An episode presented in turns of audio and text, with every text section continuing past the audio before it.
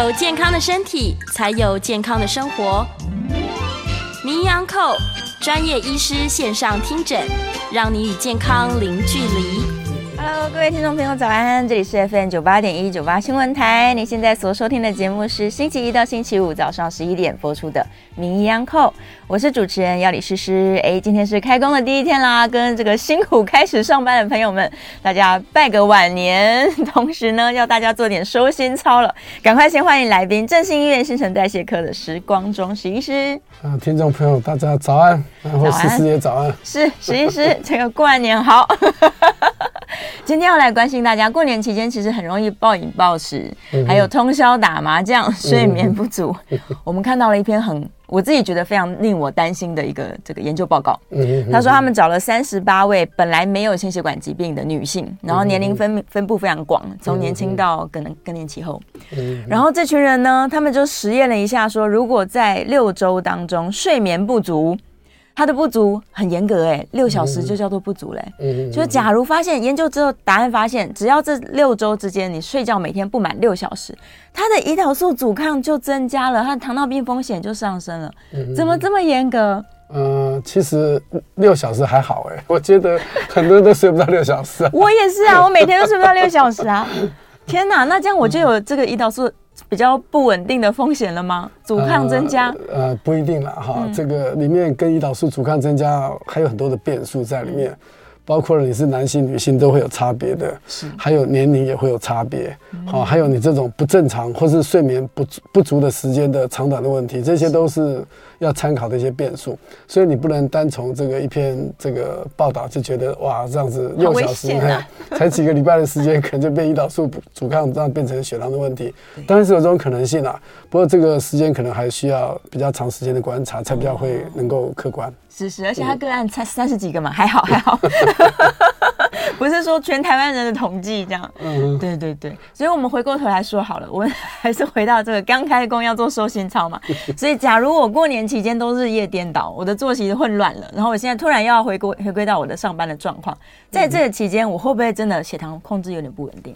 呃，是会的哈。那对年轻人来讲，可能还算好了，因为年轻人他的胰岛素都是很健康的、很正常的，嗯、所以他很快就可以调节过来。如果说短时间一个一个礼拜的年假，基本上应该对年轻人不会有太大的影响。嗯，不能够避免，我们还是尽量避免，因为每个人的呃体质都不太一样。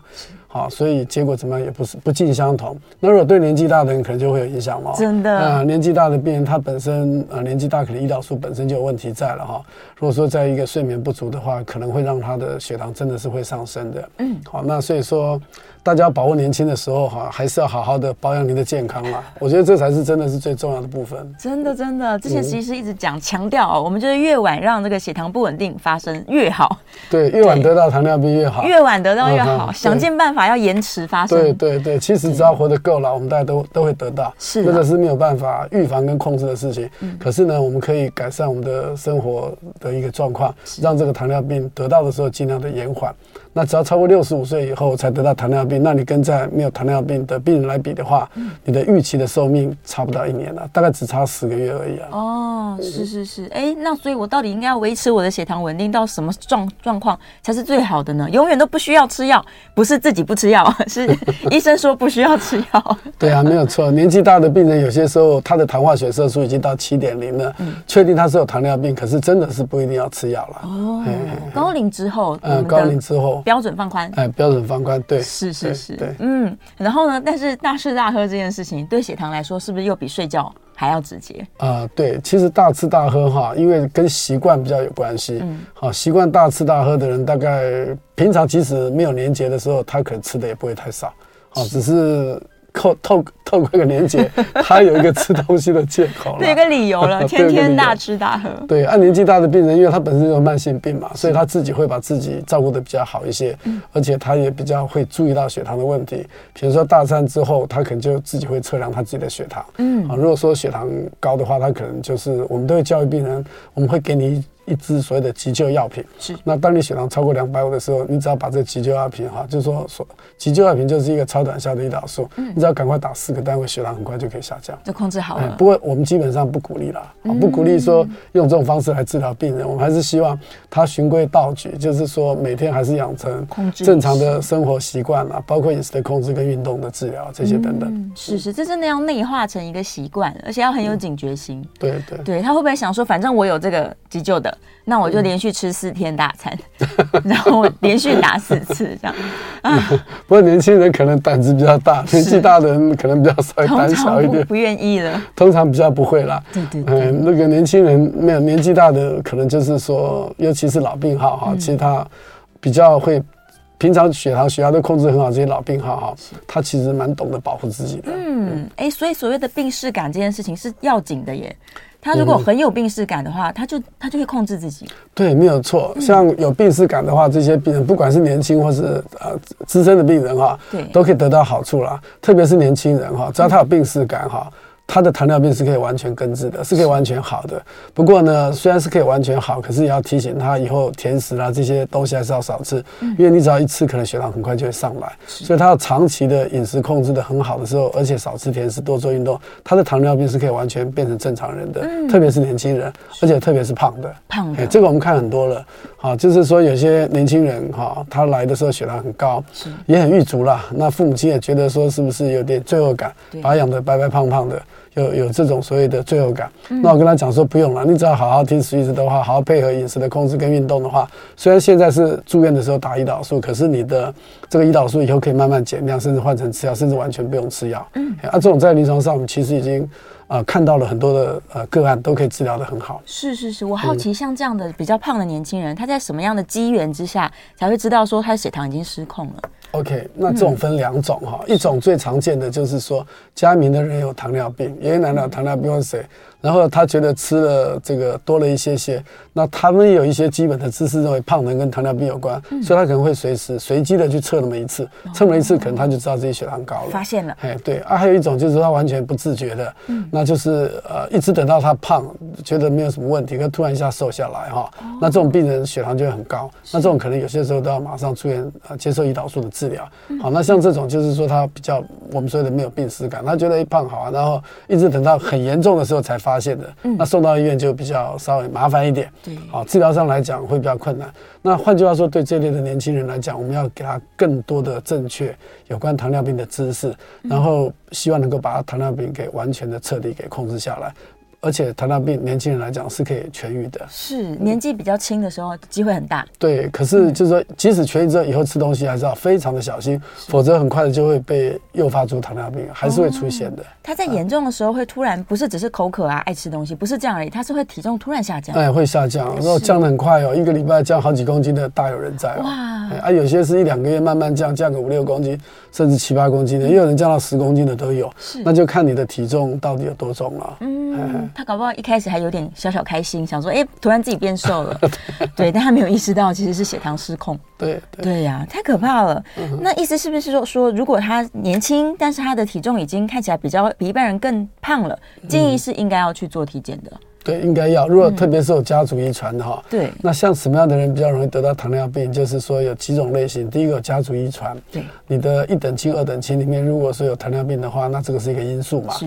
那第二个就是年纪了哈，年纪越大的话，胰脏衰退的功能是比较多的，嗯，糖尿病也会出现的会比较高一个年纪。然后第三个就是体重啦，嗯，可是大家想一想，这个基因的部分哈，还有年龄，我们是没有办法控制的。你时间到就到了，你的基因出生就被定了，嗯，那年。年龄的话，时间到就到了，你也没办法控制的，也不可能回头嘛。是，那唯一能够可控的就是体重。体重，哎，就是体重。对，体重是自己的责任。对对对呀，一经体检就可以知道了。对，其实很多我们看起来胖胖的人，他去体检，真的会有一些数字上就马上看到。对，没错。对，那当然有一些胖胖的健康人，他就很开心了，说：“哎，我都没病啊，对吧？”很棒。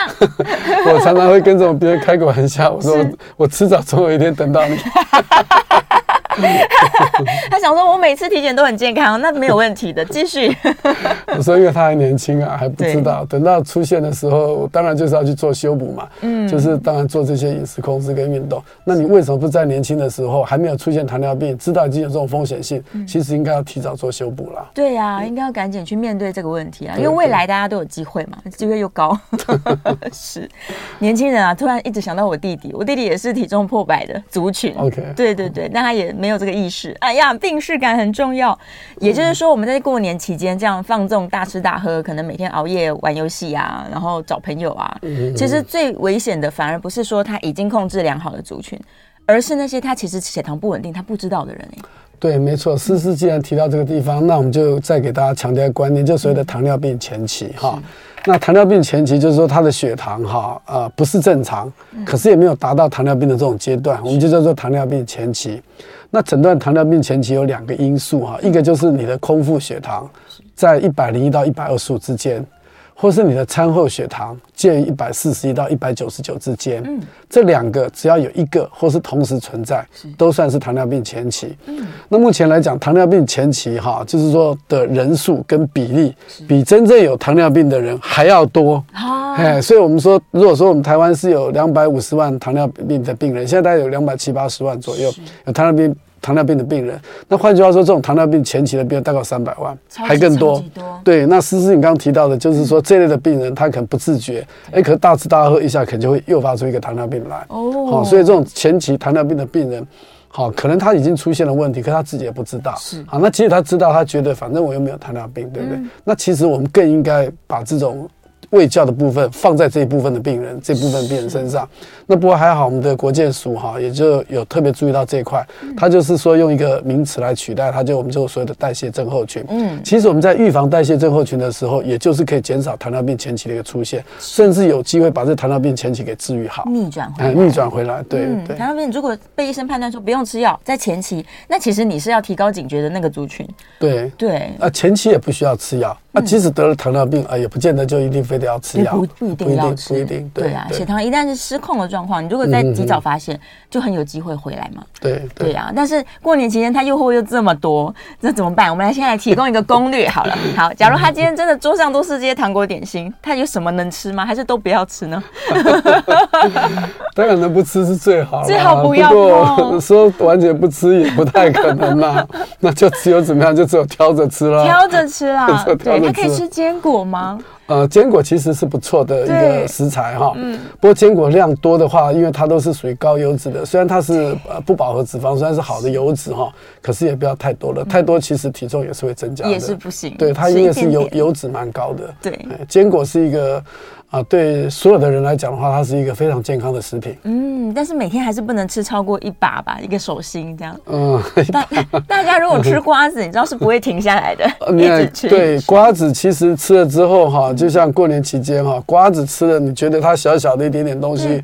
好像毫不起眼哦，可是那个吃你一整包吃下去，那体重是会上升的，是很恐怖。而且如果说有血糖的问题，那也是会会飙起来，会飙起来，会飙起来。对啊，所以想吃坚果也只能吃一点点，嗯，就适量啦，看自己的量啦。对，尤其是那种淀粉类的饼干呐、糕点、糕点呐，是不是都不要吃比较好？呃，其实这样生活也很没乐趣啊。没乐趣。先，呃，我想就是吃了之后吃还是吃了，那你就是去走路嘛，去运动嘛。运动。对啊，而且台北市过年刚好都没没车没人的，去走路是最好的啦。啊，对，全家一起出去走路绕一绕。啊，对啊，对啊，这反正是个策略。嗯对，就桌上的诱惑尽量不要买，要是有人送了呢，就给别人吃。不是给别人吃，那不是害别人吗？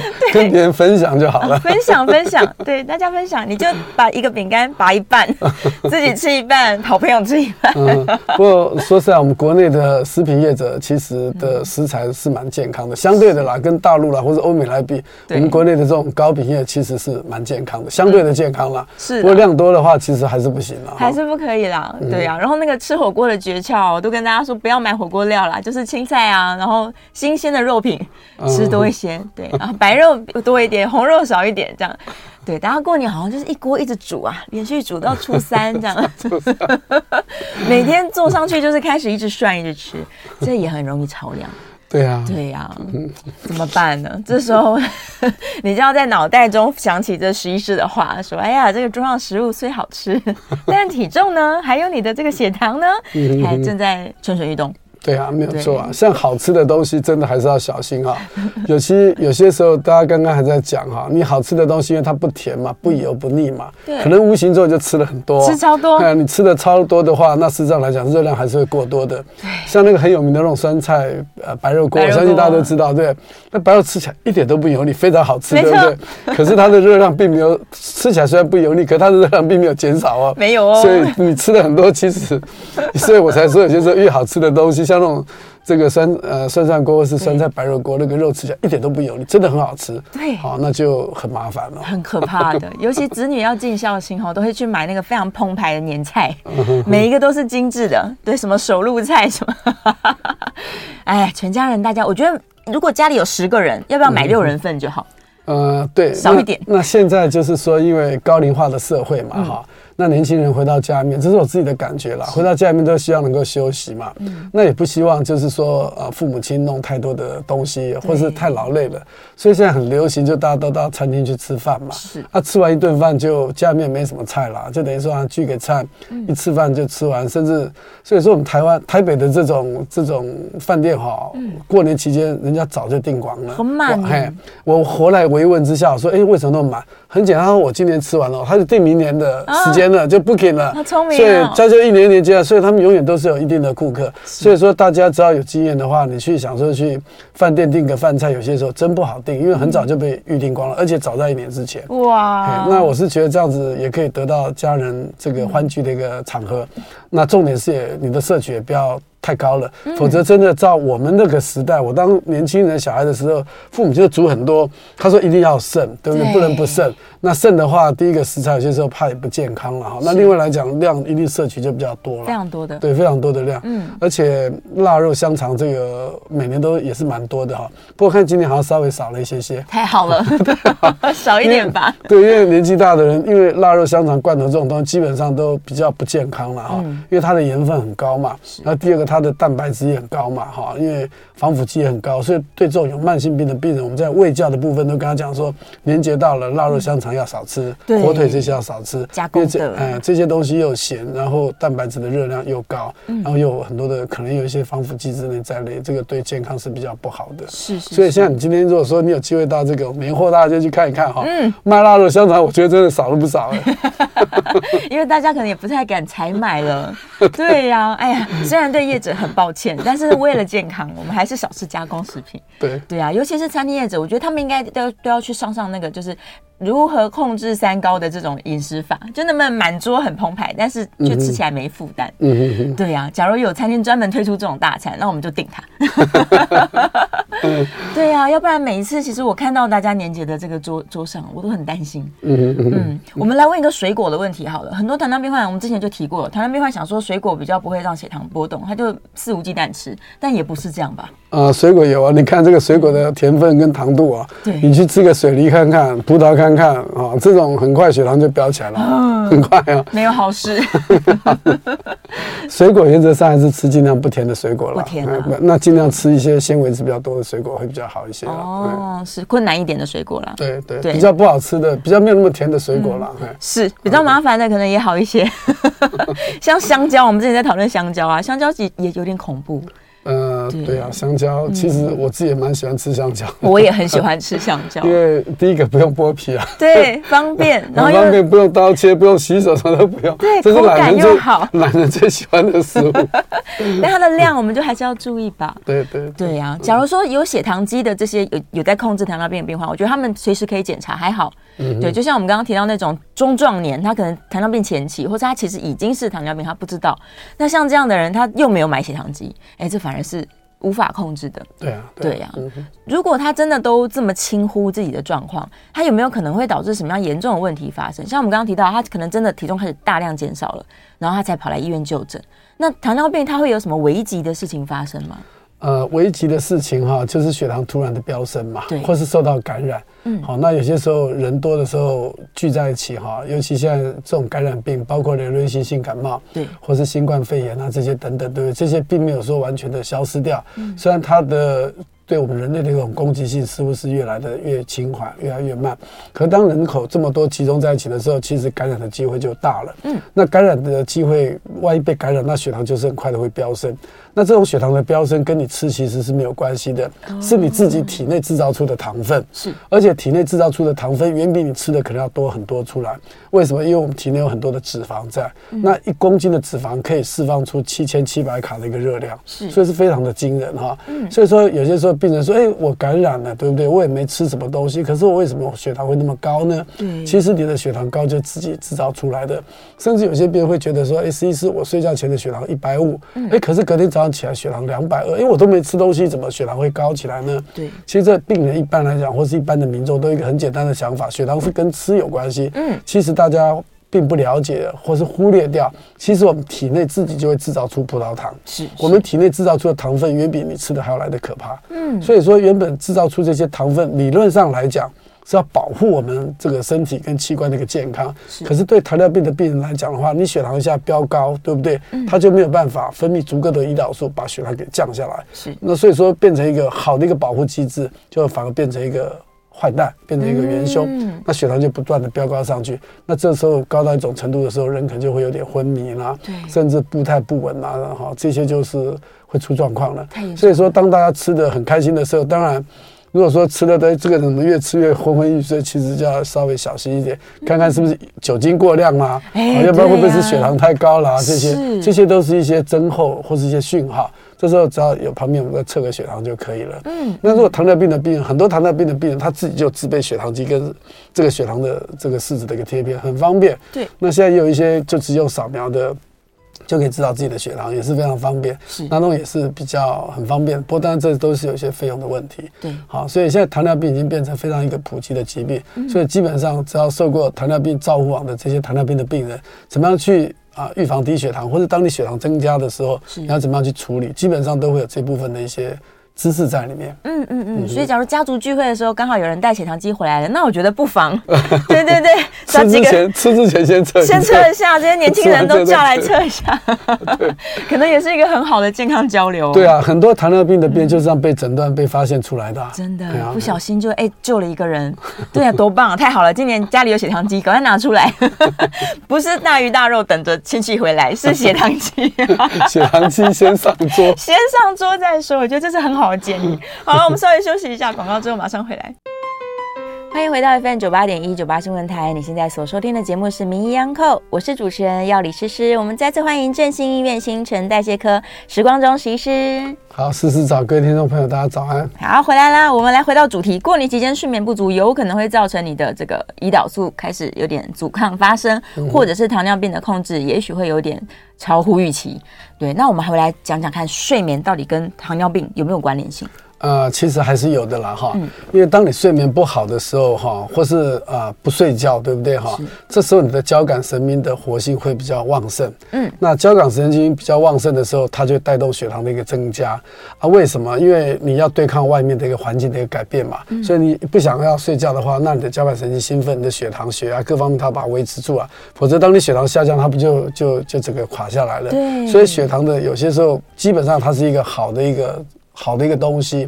可是呢，如果说你有糖尿病，对不对？嗯、我们我们就先讲啊、呃，年轻人或是健康人，他这个即使熬夜，对不对？好，吃的很多哈，你血糖会上升，对不对？好，包括睡眠不足，可他的胰岛素是没有问题的。当你血糖一上升的时候，他胰岛素马上就分泌出来，你马上就被压下去了。所以年轻人他撑几天其实是没有太大的问题。是。可是如果说是糖尿病的病人的话，那就不一样了哈。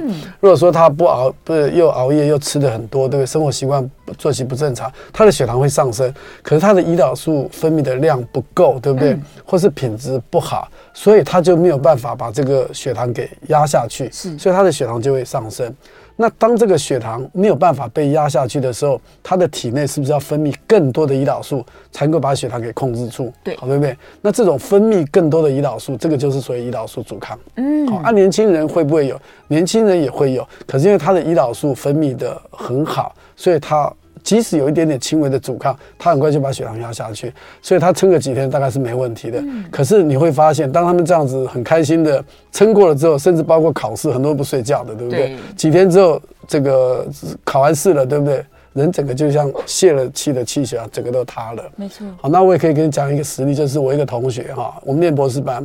那时候他准备毕业要考试，最后一次的考试，那个同学平常可能医师嘛，工作都很忙，对不对？结果他就一个礼拜几乎都不睡觉。嗯，我说你一个礼拜不睡觉，可是你这个精神不会集中啊，对不对？那你怎么能够该记得会记得清楚？他不会啊，他我觉得记得很清楚。他真的就拼了一个礼拜之后，那当然考试通过了，考完之后他就垮下来，就后来发现肺炎。哇！然后住院还住了两个礼拜。天哪！差点没变成隆胸。好，那这个就是说血糖的好处，就是说当当你身体有病或是有压力的时候，它会把你所有很多的疾病给掩盖掉。嗯，那等到你整个放松的时候，好，整个都放松的时候，你的问题就出现了。好，这就是一种胰岛素阻抗的状况。所以真的也跟大家讲哈，不要尽量的不要熬夜了哈。其实熬夜不是对血糖的问题，甚至对肝脏的影响也很大，对不对？好，那喝酒也是一样，喝酒大家都知道伤肝，可是喝酒是会造成胰脏发炎，甚至会造成糖尿病的，这些都是有关系的。好，所以说千万不要仗着年轻哈，就这样。那你如果说经常这样子的话，你的胰脏刚开始的时候分泌胰岛素功能可能是好的，顶多它分泌的量比较多，你还是可以很好，血糖不会上升。可是久了，你让胰脏不断的去工作不休息的话，那总有一天它会耗竭啊，就会把它榨干掉，那你的血糖还是会上升的。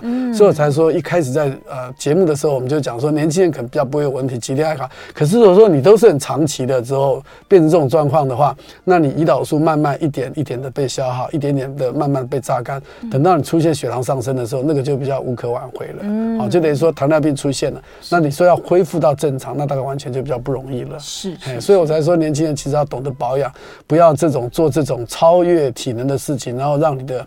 呃，胰脏的功能不断慢慢慢慢一点点的一点点的减损，嗯、等到它耗竭，你就知道糖尿病就要就要来了，就要找你了。嘿所以人家交代说啊，早点睡觉，没事就不要熬夜在那边滑手机啊，然后玩游戏啊，哦、早点睡觉其实是好的。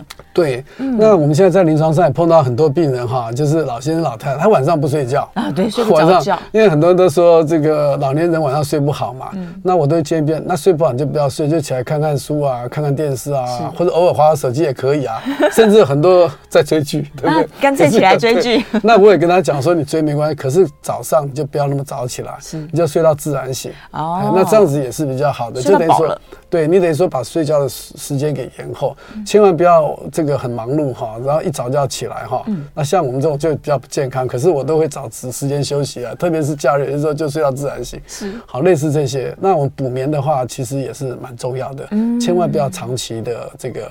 做这些不健康的事情是，那当然还有一个就是舒压就可以弥补，舒压也是很重要的。嗯，你虽然平常睡眠不够，对不对？哈，比较少一些。像你是说你也经常睡不到六小时，对不对？可是如果说你每天虽然睡不到六小时，可是你每天心情都很开心，都很愉快，对不对？啊，这种就是一种舒压的方式。对，那舒压来讲，事实上呢也降低你这种交感神经的一种分泌，或者减少它的一个作用，那也可以达到抑制血糖的一个效果。嗯，所以有些时候你看很多人啊，他每天虽然很工作很忙碌哈，可他看起来。还是神采奕奕，那就是说这类他可能都蛮懂得舒压的，嗯，舒压要哎好心情，所以每天在职场的时候，我觉得大家都应该要保持一个好心情，哎，真的，千万不要。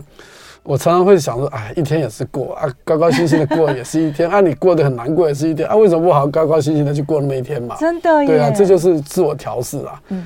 啊，人在职场上难免会碰到很多的困难，哎，反正有些时候，我记得我的老师跟我讲过一句话，我觉得也蛮受用的。今天特别讲出来跟大家分享一下。太好，太好。他说：“你觉得很冲动、受不了的时候，你几乎要爆炸的事情，对不对？嗯，你就冷冷，让他冷个三天，三天之后你回过头来再想，哎呀，这也没那么严重吧？哎，真的呀。啊，只要憋着憋三天，你你只要忍过三天。”大概你做出来的行为跟你做的决定，可能就比较不会出状况。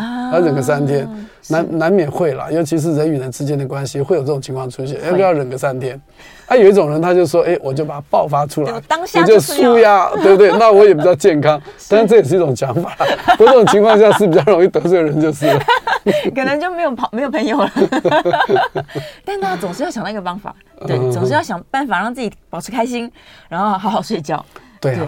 走路其实是很好的方法。走路啊，嗯，你知道，大家如果没有走路习惯的人哈，你去走走路哈，晚上会很好睡。嗯，嘿，那大家都说哈，依附睡眠有些时候哈，因为你这篇论文提到的是时间的问题了哈，那其实睡眠是有品质的考量。嗯，好，就是说你睡得好不好，有没有进入所谓的深层睡眠，这也是一个因素啊。是，好，所以说不只是时间，好，时间是量的考虑，可是睡眠的品质是值的这种考虑，所以两个是。还是都要考虑进去，就像我们的骨质疏松一样啊。我们现在机器所检测出来的骨质疏松都是量的问题，对，可是它并没有考虑到质的问题啊。所以骨质疏松啊比较严重的病人，不见得他骨折的机会成直线的或是成正比的关系一定比较多。其实并没有这样子的。是，因为除非你去测它的值，好，所以说有些时候病人一看到这个报告，哇，骨质疏松就很害怕、很担心。我就跟他讲说，这是量的改变，提醒你注意。但是，我一般人的观念都认为量少了，值可能会变少，没有错。可是有些人他的值是不错的，甚至他值不见得会衰退。所以你有骨质疏松，只是提醒你这是一个警讯，你可能要做一些生活形态的呃调整，或是需要在这种钙片啊或者其他的稀有元素上来讲做一些补充。所以很多病人看到都非常的害怕。是，好，那我们就会想办。法要解决他的问题，然后起码不要让他那么紧张。他的血压、血糖当然也可以下降啊。啊，对呀、啊，他如果一直在绿病的话，就觉得哎呀，我好多毛病啊，那也不行。对对对对，还是要舒压，还是要舒压。所以，关睡眠品质也是一样，品质很重要，这个时间也很重要。然后之前我们有提过，有些人睡眠呼吸中止，他都不知道，这样的人他糖尿病的比率也会比较高吗？对，没有错。那前一阵子我也碰到一个病人，他就说开车开车就突然就睡着了，就停在路边就睡着了哈。那像这种病人，其实真的是危险驾驶了。是，这个是真的不能该驾驶哈。所以有些时候说实在，这个车祸的问题可能要先考虑到驾驶人健康有没有问题。哦，对。不，这点我们不能说。他可能长期是睡眠品质都不好，所以他白天很累很累。对呀，对呀，嗯，所以像这样的人，他反而是应该去检查一下。对对，设法用一些方式去改善他的睡眠品质。对对啊，这样也会对于三高都有帮助。对，如果说你真的睡眠品质很熟睡的话，哈，其实就很好啊，也不见得是非得要六个小时。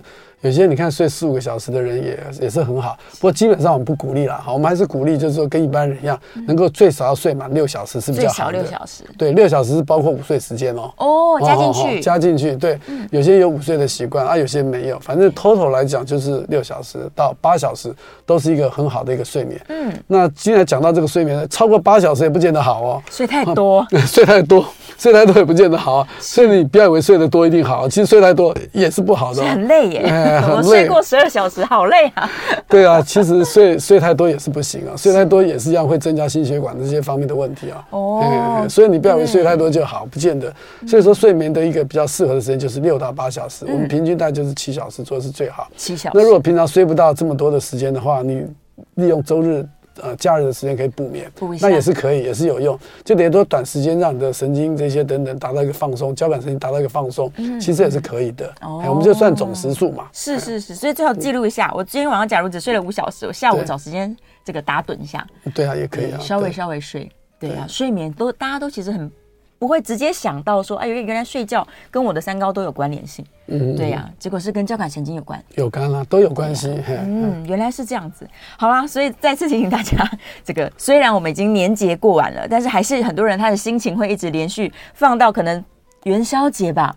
元宵节之前都还在非常快乐，嗯、对啊，对啊，但是健康是一一辈子的事情，所以每一天每一天你就把它控制好。我们准备要进广告了，这个广告回来之后呢，再来问问看十一师说，究竟呢，大家在过年返回工作岗位之后，也也返回了诊间，那你比较遇到棘手的问题是哪一些？我们这个在广告之后，能够让实习师来跟大家分享一下，这我们看看别人造成的麻烦是什么，就可以知道自己以后要怎么样提高警觉了。对呀、啊，好，休息一下，广告之后马上回来。欢迎回到 FM 九八点一九八新闻台，你现在所收听的节目是《名医央叩》，我是主持人药理诗诗。我们再次欢迎振兴医院新陈代谢科时光中石医师。诗诗早安，听众朋友早安。好啦，开工第一天，大家可能还没上岗，对，而且回诊的时间可能还没到，我们就要来访问一下石医师。每一年这种过完年回来之后，到底有什么麻烦事发生？当然就不想上班喽，不想上，对，第一个是完全不想上班，对，然后第二个起床就会有困难嘛，因为毕竟呃年假过后哈，很多生活都比较不正常，特别是年轻人嘛，嗯，所以所谓的什么这 个症候群一大堆了，重点就是不想上班嘛，对，而且可能而而且一般人很多的观念，他认为十五号过完十五号元宵节之后才真正的过完年，没错，即使开始上班的话，就是说。可能很多职场也真正没有进入所谓的百分之百的工作的一个状况，可能就是呃五六十慢慢的增加上来，对对，所以很多即使。啊，过完年开始上班，大家都还是觉得没有上班的那种气氛，还在过年的气氛中了，心情不太对，对，每天都觉得明明还没过完年。对，不过这时候呢，就是去补眠的好时机啊，多睡一点。很多很多人可能就去好好回去，早点回家睡个觉吧。合理合理，这样反而好一些。嗯，对啊，但回来之后，大家的数字会变得很差吗？表现会不好吗？呃，其实也未必的，还好，而且看你是在哪一个职场了哈。那其实我们医院的职场、医疗院所职场，那不会啊。他放了一段时间之后，赶快、赶快还是要回到工作岗位上，否则呃，病人造成这个其他问题就麻烦了。是啊，是啊，是啊，对。但是在病人身上呢，我们可能看见的还好。老实说，我觉得只要稳定都有在控制这些老病号们，他们倒不会因为说我今天过年过节，我就一定怎么失控。对对，没错，老病号基本上对都还不错。嗯，但急诊的问题呢？他们通常急诊都是感染，是因为吃坏。肚子反而不是说突然之间我的三高失控，对，大部分都是急诊常见的就是腹泻啦、哈、嗯、感冒啦这些哈，因为平常都没有看门，就是门诊医院的门诊都没开嘛，对，所以就通通往急诊跑嘛。那慢性病的，因为你如果说有感染啊、腹泻这等等，血糖有可能飙飙高了哈，所以那到有些时候病人可能他忘了吃药、忘了打针，这个也是有可能的哈，因为很开心的状况下，可能真的就会忘掉了哈。那像这种处理上来讲，还算只要不要太严重，基本上还。算好，还算好，还算好。对，对对。那真正重症的，就是这种他呃有糖尿病的，他真的都不知道。嗯。那暴饮暴食，真的一下子就突然来了。那像这种病很多，他其实他已经有糖尿病了，只是他不知道而已。那我们国内事实上来讲哈，这个有糖尿病的他自己不知道的比例还蛮高，大概二十个 percent 哦。这么高啊？嗯。所以我们现在看健保的话，大概有两百五十万的。这个来看健保的，可是大概还有三十万的病人，他有糖尿病，他没有来看病的，都没有在就医。对对，他没有症状嘛，嗯，好，没有症状他就没有来看病。那像这种已经没有糖，已经有糖尿病，可是他过一个年节的话，这种送急诊的就比较比较常见，比较有可能，比较有可能的，对。是。那这个病人他都会跟你讲，他没有糖尿病啊。其实那时候我们就跟他讲说，你可能有了。其实抽个血就知道。对。我们只要验个糖化血色素，他糖化血色素就很高，他就我们就可以跟他讲，你不但有糖尿病，而且你糖尿病控制得很糟，已经最少三个月以上。这时候病人他才恍然大悟。这时候你再回去问他，哎，你有没有觉得比较小便多一点啊？或是口比较干呐，这些等等，体重会慢慢的减少，减少这些。哎，一问他，哎，就完全吻合了。他说，哎，有有有有有，还是有一些，那就吻合了。所以像这种病已经有糖尿病，他自己不知道，年节真的就要很小心。反而那些老病号已经知道糖尿病的，年纪大的长者，其实他基本上都会把自己照顾得很好。嗯，太好了，对他们就是优等生。对，要看着家里的年轻人，想说这看起来有有点问题，赶快教育他一下。对，交流经验交流，是啊，尤其是体质啊，就家族只要可能这个是。上面的长辈们，只要有人亲戚们有人得糖尿病，我们就要提高警觉了吗？对，没有错。嗯，那年轻人有些时候就是比较不在乎，就仗着身体好嘛，年轻嘛。其实我也跟他讲说，有些时候真的不要太铁齿。好，那如果说你只要有家族遗传基因一个因素啦。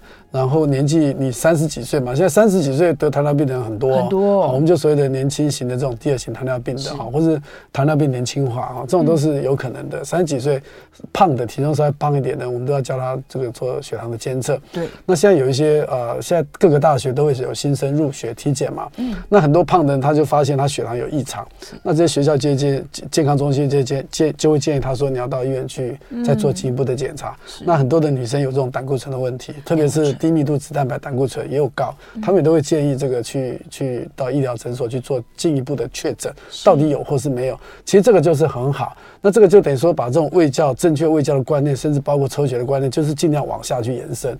好，以前大家四十岁以上根本就不把它当回事，现在到念大学的时候，慢慢有做新生体检，很多的病人就可以被找出来。那找出来之后，早点治疗，对不对？不一定要用药，我所以治疗不一定要用药，他得到改善的效果是最好的。嗯。嗯，没错，所以不如大家新的年度开始啦，这个就安排一下健健，对，基础的也可以。对，这些三高的问题，其实在比较基础的检查，他都一抽血就知道。对，而且也不不会有很高的花费了。对呀，是没错，很便宜就可以解决到自己的健康的问题。没错，虽然都没有症状，三高都没有症状，高血压、糖尿病、高血脂其实都没有什么，早期不会有任何感觉的。对，所以不要等到感觉出现。嗯，还是要帮大家稍微做一个小小的整理。我们算是这个开年之后一个小整理。到底他一定会问医生，我为什么会得到糖尿病呢？我的这个血糖发生了什么事情？到底是我生活做错了什么事情？这个机转方面，我可以还是让大家厘清一下。对啊，为什么会得？第一个就基因最有关了。基因啊，对，基因还是最有关的嘛，哈、嗯。这个你是没有办法改变的。哦，那可是呢，你就要得到这种糖尿病的基因，可是你可以预防它，或是不要去启动这个基因的发生嘛。嗯、那怎么样去预防？哈，不要让它去启动这种血糖上升的基因的一个表现，那就是生活饮食要正常啊，嗯，不要抽烟，不要喝酒，不要熬夜啊，类似这些、啊。熬夜。哎，简单的讲，就是生活要越单纯化、越健康越好啊。嗯、我们现在强调就是所谓的健康的生活形态嘛。是。那什么叫做健康的生活形态？就是说，在饮食部分，你要少吃盐分。脂肪的这些，还有这个糖分的一些摄取，多吃蔬果，多吃纤维质的东西，这是在饮食部分。那运动的话，我们就希望你能够保持每周五次，一次三十分钟，一个中等强度的运动。嗯，好，那这个就是预防这个糖尿病的发生啦。糖尿病其实当你活得够久，年纪够大的时候，其实你几乎是没办法预防的。你唯一能够预防就是调整你的健康的生活形态，这样子可以延缓你糖尿病的一个出现。那这样的话，越晚出现的话，你的余命啊，你的平均寿命就不会比别人少。嗯，没错，这个糖尿病的风险，我们之前也讲过非常多次，它其实是多重器官的，对，因为它血管跑到全身去，所以我，我都会形容说，好像全身大家都泡在糖里面。所以到处都会出问题，也不是只有一个器官出问题。对啊，全身都有啊。所以有些病人他已经开始在洗肾了，他觉得说，尤其我们在临床上看到很多病人在洗肾，对不对？他就觉得，哎，反正洗肾了，就什么都可以吃嘛。那时候洗肾的病人，我们也会建议说，你吃的可以跟平常一样。可是我们重点是我们还是跟别人讲，你不要以为洗肾就没事了。嗯。你血糖还是要好好控制哦，因为你不好好控制的话，你心脏还会有出问题，甚至脑部会出问题啊。好，那这些一个心绞痛、心肌梗塞，这个可能性都是很高的，嗯、甚至中风啊，这些都是会要命的、啊。全部都跟对，所以而且甚至有些视力的问题也会不好啊。嗯、所以就像思思讲，那是全身性的问题，不是一个一个局部性或是一个单一器官的问题。嗯，那糖尿病就是说它有一个所谓的黄金时期，大概就是十到十五年。是，你可能不吃药不敢，你都觉得好像没有什么不舒服，对不对？嗯。可是当你这个黄金时间十到十五年过了之后，你没有去积极的控制你的血糖的话。那后面的十五年之后，你的日子后半辈子恐怕就很难过了。哦，他的各种并发症都会跑出来，都会出来。对对对，所以很多人就是觉得十到十五年这个无所谓啊，这个没什么关系，反正觉得十年很长。可是我觉得以我走过来，我觉得十年好快，一下就过去了。对呀，真的。也就是说，你在确定说得到糖尿病前面的这十到十五年，你就算没有那么积极，你也其实比较不会看到一些。不好的事情发生，对，没有错。嗯、所以有些时候我们跟病人越早期的话，如果说同样这十到十五年来讲，你已经可以预预期得到了，对，对不对？好啊，因为我们在临床一直都看很多的个案了嘛。啊，你对你自己对病人本身啊，他就是他只有他一个，对呀，他是他一个人，他只有他个人的经验，嗯，不是很多人累积的经验。所以像他这种经验，如果说不正确，我们就要想办法把它扭转过来。啊如果说正确，当然就很好啊。是，所以说这个时间，如果说而且早点积极的治疗，把你血糖控制好的话，你以后得到的好处是比不好积极的哈。大很多倍，而且延缓这些慢性合并症的出现，是也会延缓到很久，很久很久之后。所以现在一直都要强调要早期预防、早期治疗，这个真的是重点。以前我们年轻的时候，哎，预防有什么重要，有什么了不起？等到事情发生再说吧。可是当我越来越资深的时候，其实我才真正的感受到，预防其实还是最重要的，最重要、最重要的，甚至比治疗还更重要。对对，没有错，就是不要让它发生了，就是不要让它发生，因为你既然已经可以预期到发生的，那你当然就要尽量的去避免它的发生了。是啊，而且要。积极控制啊，对对呀，很多人想说，我越积极会不会我吃很多药，我越伤身体？但这都是错的。对，很多人对有一个他认为吃药造成他肾脏不好，这些很多观念都是错的。嗯，那我怎么样去扭转这些病的概念？如果说吃药会对的肾脏、肝脏破坏，造成不良的影响，那我说，那我们医生都是杀人的凶手。嗯，因为我开药给你吃，把你肝脏搞坏了，把你肾脏搞坏了，对不对？啊，你为什么不？反过来想说，因为你的血糖没有控制好，嗯，你自己不够努力把你的血糖控制好，对不对？到最后导致你的肾脏、肝脏出了一些问题。那这时候当然很多的药就不能用，就要减量。不是说药来造成你的肝脏、肾脏不好，而是你病的本身没有好好的控制，才造成肝脏跟肾脏的不好啊。特别是肾脏的部分，所以很多病人有些时候听坊间的一些，就是说比较不正确的一些资讯，好，所以认为这个。这个是因为药造成的，其实不是啦。如果说药造成的话，其实药早就被这个淘汰掉了。淘汰掉了。甚至有人哈，有些病人比较稍微天真一点，嗯，他说我现在血糖、血压都控制得很好，对不对？他自己他觉得好了，他就把药停掉了，自己停了啊。然后等到来看的时候，就血糖、血压又高起来了嘛，对不对？特别是血糖不会很容易就高了，他只要停药没多久就高了。是，所以他就说。我就问他，我说你为什么要停药呢？他说我吃药已经控制很好，我当然要把药给停掉啊。那我就跟他讲，我说你为什么不另外一个角度来？就是因为你有吃药，所以你的血糖血压才控制的好。对啊，你既然看到你血压血糖控制，就把药给丢了。好，所以说这个病人逻辑跟他讲清楚之后，这病人他就比较能够接受，理解。那他以后他就要好好乖乖的吃药，因为他知道。不吃药的结果是怎么样？嗯、所以他就会好好的吃药。是，所以你是越积极配合越健康，药反而可以越吃越少。对，没有错。所以这些慢性病基本上来讲都是可以预防的，都是可以的。嗯、对呀、啊，所以大家要不断不断提醒自己。如果身边有朋友跟你说了一些错误的观念，你还可以当这个小老师教他一下，对，把这个好的正确的资讯把它传递出去。